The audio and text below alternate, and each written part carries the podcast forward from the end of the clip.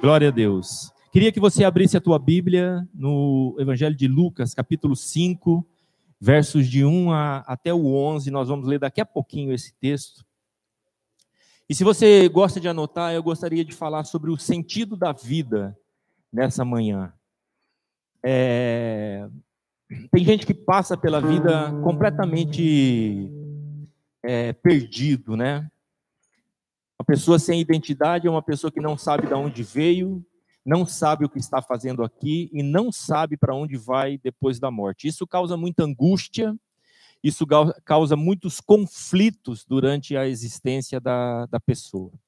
Então, a primeira coisa que Deus quer nos dar é identidade. Diga identidade. Você precisa saber por que você está aqui neste tempo em que nós estamos em que nós estamos vivendo. Amém? Então, eu quero fazer a introdução hoje falando um pouquinho sobre alguns padrões de pensamento que se se encaixarem em nós, eles vão afetar todo o restante da nossa da nossa vida. Padrões de pensamento.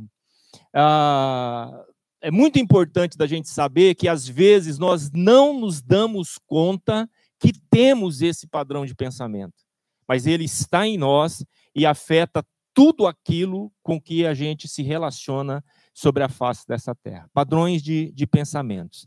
Então, ontem, lá, no, lá na, na reunião da OMEC, o pastor que estava ministrando, o pastor Fábio, ele contou uma experiência pessoal e disse algo ali que Deus havia falado com ele, compartilhando com ele, quando ele abriu o coração dele com outro pastor, falando sobre o medo, sobre a angústia que ele viveu em alguns momentos, porque ele está aqui no sertão nordestino, os pais estão morando a quase 3 mil quilômetros daqui, e de repente ele veio, meu Deus, se, se meu pai e minha mãe falecer nesse momento, eu não sei se eu consigo chegar lá, por causa da dificuldade de transporte, toda a limitação da pandemia. Bom, Fato é que ele abriu essa situação com o pastor, ele nos contando, e esse pastor disse uma frase para ele que quebrou dentro dele um padrão de pensamento que estava estabelecido através do medo. E ele disse assim: se você tiver medo, você vai se esconder de Deus, que é o padrão de Adão lá no jardim do Éden. Lembra quando Deus procura Adão depois do pecado? Diz que por que você fez o que fez? Ele diz: olha, eu eu eu descobri, tive medo e por isso me escondi. O medo faz com que a gente se esconda de Deus, mas o temor vai te esconder em Deus, não de Deus. Amém? Se você tiver medo, vai se esconder de Deus, mas se tiver temor, vai se esconder em Deus. O que é o temor? Não é ignorar o medo, como a gente já disse algumas semanas atrás, mas é ter convicção de quem é Deus em tudo aquilo que nós estamos vivendo. Você pode dizer amém para isso? Então, quando eu tenho consciência de quem Deus é, eu me escondo nele e não dele, o que faz uma grande diferença na nossa vida. Quando Adão caiu lá no jardim do Éden, a, a, primeira coisa que foi afetada em Adão e Eva foi o padrão de pensamento dos dois. Foi isso que Satanás fez na, na vida de, de Adão e Eva. E é dessa forma que ele trabalha nos nossos dias também. Essa é a estratégia é, de Satanás. Ele usa a mentira. Aliás, Jesus se refere a Satanás dizendo que ele é o pai da mentira. A origem de toda mentira está em Satanás. E na abordagem que ele faz com Adão e Eva no jardim do Éden, ele, ele sugere algo mais ou menos assim que nós temos ouvido nesses dias na nossa geração é uma fala que diz assim: você é o protagonista da sua vida. Dá para entender quando aplicado em alguns contextos, mas se a gente não se aperceber do que está por trás, nós também podemos ser enganados com esse tipo de aplicação. Aonde diz que você é o protagonista da, da sua vida. Em outras palavras, o que Satanás fez com Adão e Eva e tenta fazer conosco nesses dias é dizer que você pode viver sem Deus.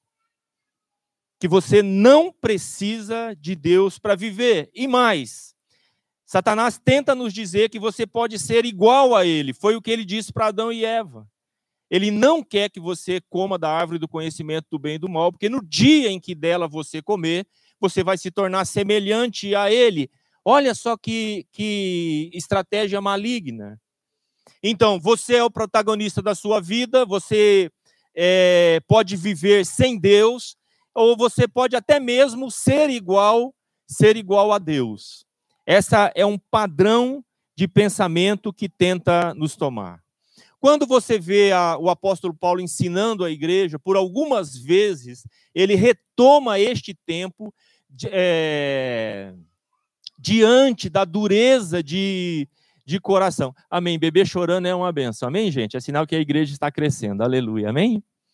E eu não sei o nome da bebê, mas eu concordo com você. Tá bom? Estou de acordo. Então, o apóstolo Paulo ele tenta quebrar uma, um padrão que está no conceito, da, é, no conceito da, das igrejas em que ele estava fundando ou já havia fundado. Toda dureza de coração ela está arraigada primeiramente num padrão de pensamento. Toda dureza de coração ela está arraigada num primeiro momento num padrão de pensamento. Por isso, escrevendo aos Romanos, ele diz assim: Rogo-vos, pois, irmãos, pelas misericórdias de Deus, que apresenteis o vosso corpo por sacrifício vivo, santo e agradável a Deus, que é o vosso culto racional. Você usa as suas faculdades mentais. E não vos conformeis com este século, em outra palavra, mundo, mas transformai-vos pela renovação da vossa mente, para que experimenteis qual seja a boa, agradável e perfeita vontade de Deus. O que é a boa, agradável e perfeita vontade de Deus? É o sentido da vida que Deus quer nos dar. Mas note o que o apóstolo Paulo está dizendo. Você só vai experimentar o sentido da vida que Deus tem para te dar se você mudar o teu padrão de, pensa de pensamento. Tá claro? Vocês estão entendendo o que eu estou dizendo? Que às vezes o nosso padrão de pensamento estabelecido nos impede de experimentar a vontade de Deus para nós. O que nós vamos experimentar depende do nosso posicionamento e começa pela renovação da nossa mente. Aos Coríntios, ele escreve dizendo, não está aqui esse texto, segundo Coríntios 10, 3 a 5 diz, pois embora vivamos como homens, não lutamos segundo os padrões humanos. Ou seja, nós estamos inseridos nesse contexto, mas nós não usamos as armas desse contexto. De novo, ele volta a trabalhar sobre um padrão de pensamento, porque as armas com as quais lutamos não são humanas. Pelo contrário, são poderosas em Deus para destruir fortalezas. Destruímos argumentos e toda pretensão que se levanta contra o conhecimento de Deus, ou seja, o sentido da vida que Deus tem para te dar. E levamos cativo todo pensamento para torná-lo obediente a Cristo Jesus. Então, há um padrão de pensamento neste mundo e o objetivo dele é impedir que você receba a revelação de Deus para a sua vida. Se você está entendendo, diga amém. Amém. Então, toda dificuldade em conceber, essa semana ainda estava conversando com uma pessoa e ela estava dizendo: Olha, eu, eu, gosto muito de estudar a Bíblia, mas eu reconheço que eu tenho muita dificuldade em compreender a, a, a Bíblia. Talvez a gente se identifique aqui. E no começo da minha jornada com Deus, eu também eu também, a Cidinha me desafiou, né? Quando nós, nós éramos amigos ainda, ela me deu uma Bíblia e falou: Olha, essa, essa aqui é uma Bíblia com um roteiro bíblico para você ler num ano. Essa. Será que você consegue ler num ano? Bom, eu sou italiano, descendente de italiano com espanhol, né? Desafiou, já viu, né? A gente vai para o desafio. E eu comecei a ler. E algumas vezes ela me perguntava: Você está entendendo o que você está lendo? E eu tinha que confessar que não que não havia, porque havia em mim ainda alguns padrões de pensamento que precisavam ser mudados, quebrados e transformados. Amém? Nessa manhã, eu creio que o Espírito Santo, o Espírito de Deus, quer quebrar em nós alguns padrões de pensamento. Sabe aonde o medo se aloja? Nos padrões de pensamento. O medo se aloja ali. O que quebra o medo, como nós já dissemos, é a nossa fé. Fé no quê? Fé na palavra. E o apóstolo Paulo diz: então, ainda que nós vivamos como homens, nós não lutamos segundo os padrões, os padrões humanos. Coríntios 10. Nossa vida, amados, só fará sentido se a colocarmos na perspectiva daquilo que é eterno. Esta é outra realidade de, de um padrão de pensamento. Que se você não for feliz em algum momento, jamais você vai ser feliz. Ou tem gente que tem muita dificuldade de enfrentar momentos de adversidade. Parece que o mundo vai acabar quando ele enfrenta determinada dificuldade. Não vai acabar. A dificuldade não é tudo, é só parte daquilo que Deus usa para produzir algo novo em nossas vidas. Você pode dizer amém para isso? Então não é um fim em si mesmo. Por isso que é importante você pegar o que você está vivendo, seja lá o padrão que for. Uma luta nas suas finanças, uma luta no seu casamento, uma luta na educação dos filhos, uma batalha na saúde pessoal. Pegue este momento e projete ele à luz da eternidade. Todas as vezes que nós fizermos isso, nós vamos ter um encontro com a fidelidade de Deus. É isso que o apóstolo Paulo entendeu. Uma das maiores revelações que ele teve foi isso. Porque quando ele olha para as batalhas da vida que ele mesmo enfrentou, ele chama as grandes batalhas que ele enfrentou, e não foi pouco. Foi preso, foi açoitado, sofreu não sei quantos é, naufrágios, passou fome, passou sede. Mas quando ele pega todo este pacote do que ele chama, ele, ele chama assim, ele diz, ele pega tudo isso coloca numa única bolsa e põe um nome nessa bolsa etiquetada chamando de leve e momentâneas tribulações. Será que foram leves? Será que foram momentâneas? Não, não foram leves nem momentâneas. Esse é o entendimento no momento, mas quando você pega essas coisas e projeta para a eternidade, tudo isso não passa de uma leve e momentânea tribulação. Amém, queridos? O exemplo que nós temos é a, é a mulher de Jó. Jó conseguiu projetar para a eternidade. Jó diluiu o sofrimento dele para a eternidade. A mulher dele não. Ele falou: como é que você consegue ainda continuar adorando esse Deus? Você perdeu seus filhos, você perdeu tudo que você tinha num só dia. Foi tudo embora. Como é que você pode amaldiçoar esse Deus e morre? Isso é quem se prende a um padrão de pensamento que aquela mulher tinha. Mas Jó não. Jó tinha uma perspectiva daquilo que era eterno e ele projeta para a eternidade. Então, o que você está vivendo hoje não é o fim, é parte de algo que Deus vai fazer novo em sua vida. Você pode dizer amém para isso? Amém? Então, olha para a pessoa que está ao seu lado e diz assim: Deus está fazendo algo novo em sua vida.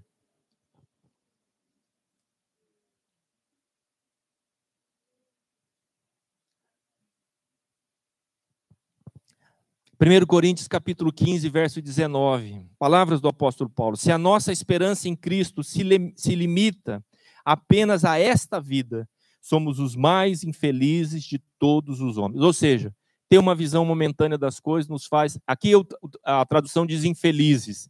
Em outras traduções diz miseráveis. Nós somos os mais miseráveis dos homens. Se a gente olhar para aquilo que a gente está vivendo no momento. Colossenses 1,17, ele diz: ele, se referindo a Jesus, é antes de todas as coisas e nele tudo subsiste. Ele é antes de todas as coisas e nele tudo subsiste. A pior coisa que pode acontecer conosco é viver uma vida sem sentido. Chegar no final da vida e dizer não valeu a pena. Né? Não valeu a pena. Passei a vida, né? Deixei a vida me levar e cheguei a lugar nenhum, não fui importante para ninguém, não influenciei ninguém, né? Como aquele rei de, de Crônicas é, 20 e 21, Jorão, diz que ele foi embora sem deixar de si saudades. Que coisa triste é você partir dessa vida e não ter ninguém para chorar, para lamentar a, a, a sua ou a nossa, a nossa partida. Então, estava nas redes sociais aí, uma. Eu, eu vi de, em alguns formatos essa, essa declaração aqui. E achei bem interessante falando sobre essa. aonde nós estamos inseridos em Deus. Dizia o texto assim: quando Deus quis criar os peixes, falou com o mar. Quando ele, ele quis criar as árvores, falou com a terra. Mas quando Deus quis criar o homem, ele voltou-se para si mesmo e disse: Façamos o homem a nossa imagem e semelhança. O texto continua: se você tirar o peixe da água, o que, que acontece com ele? Ele morre. Se você tirar a árvore da terra, ela vai, ela vai morrer. Assim, o homem precisa de Deus para viver. Fomos criados para viver na sua presença. Deixa eu retomar com você aqui. Olha como é verdade esta realidade. O texto de Colossenses que nós lemos diz que nós, em Cristo, nós subsistimos. Só há existência se nós estivermos em Deus. Tirados de Deus, não há menor chance para nós. Então, essa frase que diz você é o protagonista da sua vida, ela não faz sentido quando você aplica para uma realidade de existência do ser humano. Não existe vida fora de Deus. Não existe vida fora dele. Atos capítulo 17, verso 28. Pois nele vivemos e nos movemos e existimos. Pois nele vivemos, nos movemos e existimos. Fora dele não vivemos, não nos movemos e não e não existimos. Romanos 11, 36, porque dele e por meio dele e para ele são todas as coisas. A ele, pois, a glória eternamente. Amém. Tudo está em Deus. Tudo está em Deus. Agora você está com a tua Bíblia aí em Lucas capítulo 5, versos de 1 até o verso 11. Por causa do nosso tempo aqui, não vou fazer toda a leitura, mas você pode olhar aí. É a história em que Jesus está sendo seguido por uma multidão e ele chega na praia. E aí Pedro e os amigos dele haviam acabado de fazer uma tentativa de pesca. O barco está ali, Jesus diz: Deixa eu organizar aqui esse, esse grande culto aqui. Pede o barco emprestado de Pedro, pede para ele afastar um pouquinho mais para o fundo e dali Jesus começa ou continua ensinando a, a multidão. Depois do ensino, Pedro havia emprestado o barco. Jesus falou: oh, faz o seguinte, Pedro, pega a rede e lança do outro lado agora. E Pedro, nós conhecemos o texto, diz assim: Senhor, eu já trabalhei a, a, a noite inteira, né? Não deu nada. Eu tô, acabei de limpar as redes, estou mais a fim de descansar do que outra coisa. Mas sob a tua palavra, eu vou lançar as redes. Pedro lança a rede em obediência a Jesus, e nós sabemos que um grande milagre acontece, a rede se enche ao ponto de, assim, ter que pedir ajuda, e o barco quase vinha a pique de tanto peixe que eles, que eles pescaram. Tem algumas lições interessantes desse texto aqui, que eu quero falar com você, à luz de nós estarmos inseridos em Deus. Então, Antes do barco ser de Pedro, o barco era de quem? Antes do barco ser de Pedro, quem era o dono do barco? Fala, você está pensando naturalmente, né? Não, quem era o dono do barco? Era o próprio Criador de todas as coisas. De quem eram os peixes antes de ser do mar? De Deus, estavam em Deus. Depois foram dados ao mar.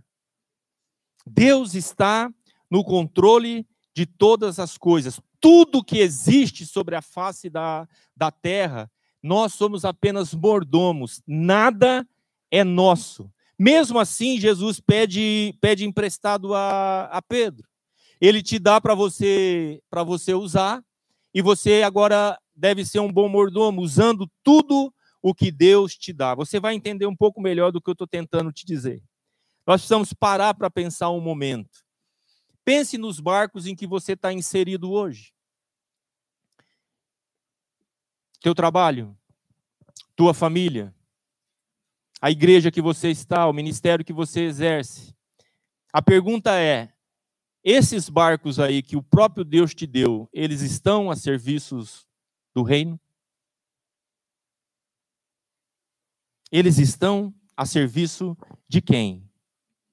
O sentido da vida não é estar com Ele, mas nele. Vamos ler juntos essa, essa, essa frase? Vamos lá? O sentido da vida com Ele, mas nele. Porque quando eu estou nele, todo sentido da vida faz sentido para mim. Amém, amados? Então, nós temos um quadro aqui de, é, de pesca. O sentido da vida vem quando conseguimos responder questões como essa: Primeiro, por que desejo me casar? É tão interessante, mas quando a gente vai começar o aconselhamento com noivos, a gente pede para eles fazerem uma declaração bem simples, completar a seguinte frase: A minha família existe para. E ali eles vão completar essa frase. Para dar uma noção de qual é o grande objetivo daquilo que eu estou me envolvendo, me movendo, gastando recurso, gastando tempo. Para que que existe a minha a minha família? Ou por que que eu desejo me casar?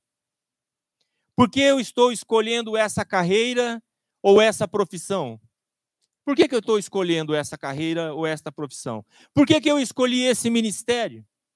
Por que, que eu escolhi estar aqui em Juazeiro, em Juazeiro do Norte? Por que eu tomei a decisão de estar aqui? Por que, que a minha família existe? Para que, que a minha família existe? Para que, que o meu casamento existe? Note que existe um padrão de pensamento que nos faz trazer uma resposta automática. E a resposta automática muitas vezes é assim: eu casei para ser feliz.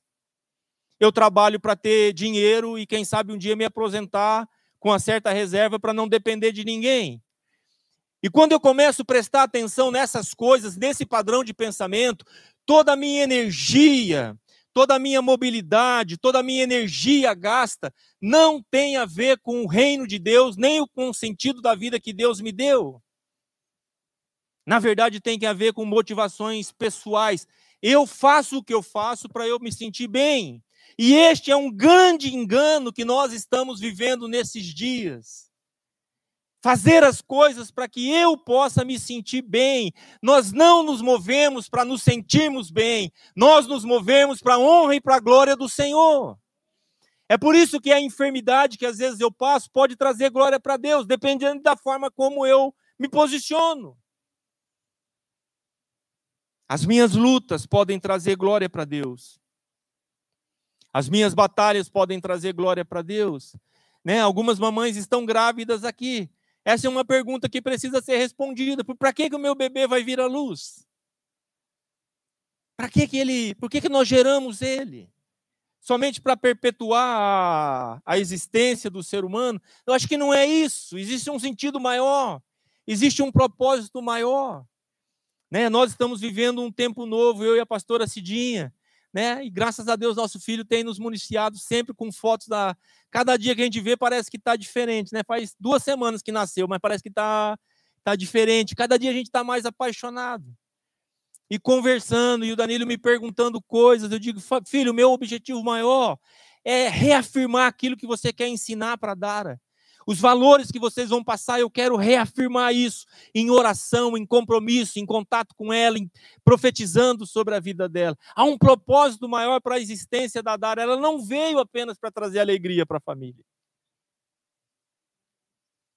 Há um sentido maior.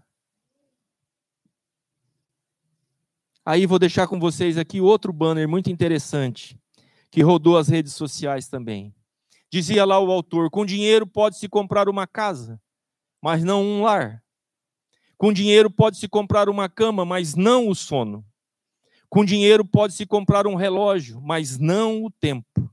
Com dinheiro pode-se comprar um livro, mas não o conhecimento.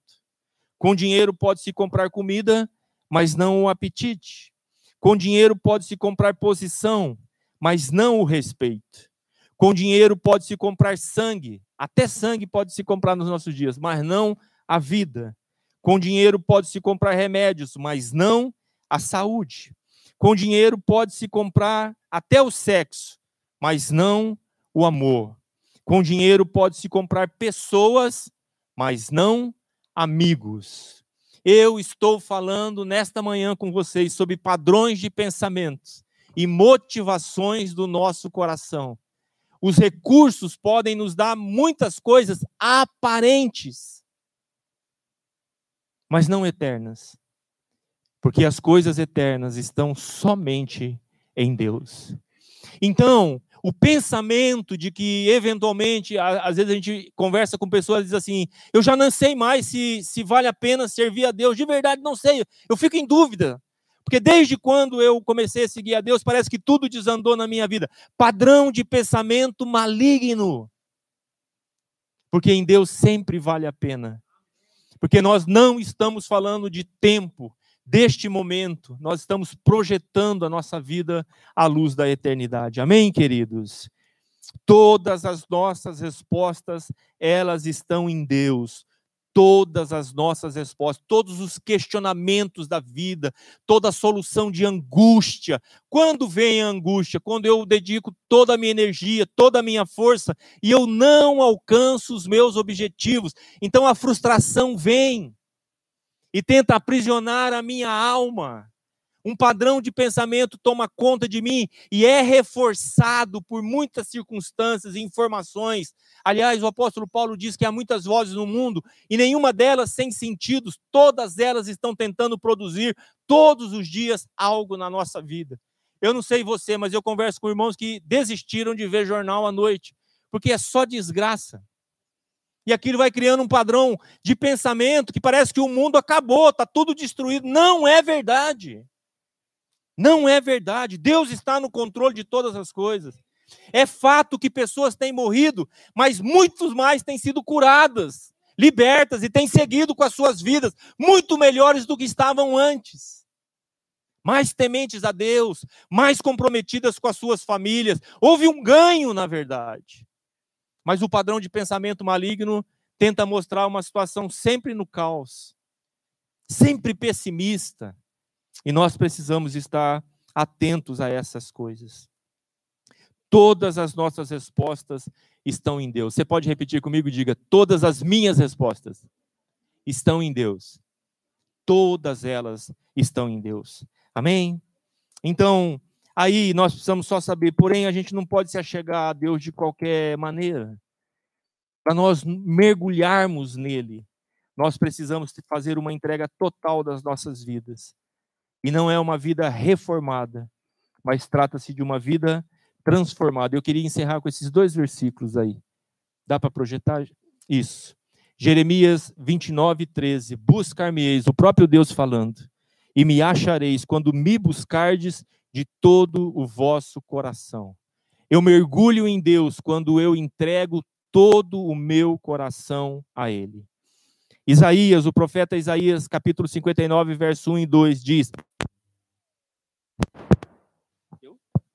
Eis que a mão do Senhor não está encolhida, para que não possa salvar, nem surdo o seu ouvido, para não poder ouvir. Mas as vossas iniquidades fazem separação entre vós e o vosso Deus, e os vossos pecados encobrem o seu rosto de vós, para que não vos ouça para que não vos ouça. Comportamentos, atitudes, falta de uma entrega total nos impedem de mergulharmos totalmente em Deus. Se não estivermos mergulhados totalmente em Deus, seremos tomados por padrões de pensamento que não procedem de Deus. Então seremos enganados. Então seremos vítimas dos sentimentos da nossa própria alma. Então vamos ficar aprisionados em situações que parece que nunca resolvem. Já conheceu gente assim? Passa anos e anos e anos, está sempre do mesmo jeito. Então quero concluir com você, dando uma palavra de Deus para as nossas vidas. Nós precisamos colocar ordem no nosso mundo interior. O primeiro mundo que precisa entrar em ordem é o meu mundo. E, semana ainda conversava com uma pessoa e falava sobre como nós temos tendência de focar no comportamento das pessoas. Eu quero dizer que o comportamento é, é na verdade, ele, ele é o produto final de uma desordem dentro da pessoa. Que se nós focarmos apenas no comportamento, nós corremos o risco de mudar o comportamento da pessoa por um tempo e daqui a pouco ela volta a praticar a mesma coisa. Porque a fonte não foi curada porque a fonte não foi não foi sarada. Jesus nunca olha para o comportamento das pessoas. Pode ver todas as abordagens que Jesus fez com aqueles que foram levados diante dele confessadamente como pecadores. Jesus não confronta aquela mulher pega em adultério, levada para ser apedrejada. Jesus não fala sobre o adultério. Jesus não trata disso. Jesus fala com aquilo que está lá dentro, porque ele sabe que uma vez curando a fonte, o comportamento vai mudar. Vocês estão entendendo, amados? Diz o texto que nós lemos que quando Pedro vê o resultado da pescaria, ele fica chocado. E a fala de Pedro é a seguinte: Senhor, afasta-te de mim, pois eu sou pecador. É o que diz o texto. Aqui está o início do nosso mergulho em Deus. Nós somos pecadores e precisamos reconhecer isso. Não vamos chegar a Deus por causa da nossa bondade. Todos nós somos pecadores. Quando você reconhece isso, você então começa a mergulhar em Deus e alcançar sentido para a sua vida. Preste atenção nessa conclusão aqui, nós vamos orar depois disso. Pedro ficou chocado e ele disse: Senhor, afasta-se de mim, pois eu sou pecador. Note as palavras de Jesus que estão aí na sua Bíblia. O que Jesus diz para ele? Ele diz para Pedro: Não tenha medo. De agora em diante, você será pescador de homens. O que Jesus fez com Pedro aqui, amados? Jesus deu sentido à vida de Pedro. Ele diz: não é o barco, não é o peixe, não é a vida no, no mar. Agora que você reconheceu quem você é, então eu entrego para você o sentido da sua vida. Jesus estava falando de peixe? Não. Jesus estava falando de vidas. Diga vidas. Vidas. O sentido da vida é gerar vidas para Deus. O seu casamento existe para gerar vida para Deus. Sabe qual é o outro padrão de pensamento maligno? Que você precisa ficar perfeito para Deus te usar. A pergunta é: será que Pedro era perfeito quando ele chamou ele nessa altura da vida? Que nada. Era o começo da jornada. Será que Pedro ficou pronto depois que Jesus foi levado aos céus? Não. Não ficou. Mas agora cheio do Espírito Santo, reconhecendo as suas próprias limitações, Pedro podia ser usado e foi usado tremendamente pelo Senhor. O seu casamento existe para gerar vidas para Deus. A sua empresa existe para gerar vida para Deus. Você está no lugar aonde Deus te colocou, porque Ele quer salvar pessoas lá naquele lugar. Não foi para te dar sustento, ainda que você possa pescar uns peixes de vez em quando.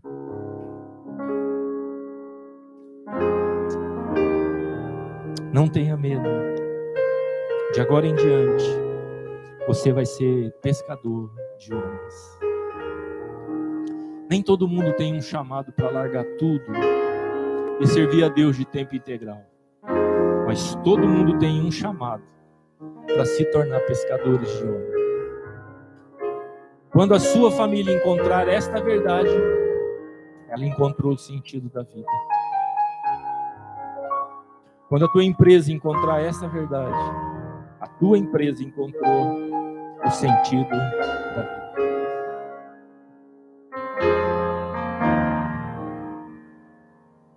Nós somos. Ganhei uma pescaria do meu irmão. Eu não, não sou muito de pescar, não tenho muita habilidade. Mas eu fui para ter um tempo com ele, uma pescaria maravilhosa, uma chalana lá no Mato Grosso. Você não fazia praticamente nada. Acordava de manhã, o café estava pronto, você tomava café. Dali uma hora você saía, tinha lá um piloteiro do barco que você ia, você e mais uma pessoa. A isca já estava lá, a vara já estava lá, tudo já estava lá. Ele te levava no lugar onde tinha peixe. Seu trabalho era só fisgar o peixe, tirar. Quando você tirava o peixe, ele mesmo, depois no final da tarde, limpava o peixe. Uma vida de céu, na verdade. Todo pescador sonha. Mas acho interessante as coisas que Deus faz. Naquele barco no meio do rio, eu e um outro irmão, ele colocou um piloteiro, um rapaz desviado da igreja. Eu fiquei pensando, ele não tem para onde correr agora aqui. Só tem água. E para nadar é uma jornada grande. Deus não trouxe a gente só para pescar. Quando eu comecei a perguntar para ele, ele começou a contar a história dele. Durante três dias nós ficamos ministrando para dentro da vida daquele moço.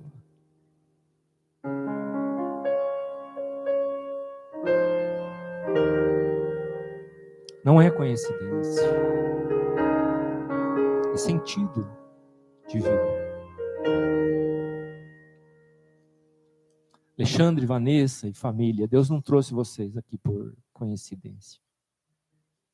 Há um propósito, há um sentido. Pastor Elsa, sua paixão pelas pessoas não é coincidência. Não é algo só do seu coração. É sentido de vida. E o que a gente vê muitas vezes é Satanás se levantando para nos aprisionar em padrões de pensamento, para que o propósito dele não se cumpra em nossas vidas. Eu sei o quanto de paradigmas eu tive que quebrar para estar morando aqui em Juazeiro do Norte nesse tempo da minha vida. Naturalmente falando. Mas se você estiver mergulhado em Deus, inserido em Deus, as coisas vão acontecer porque o nosso Deus é um Deus de milagres, amém?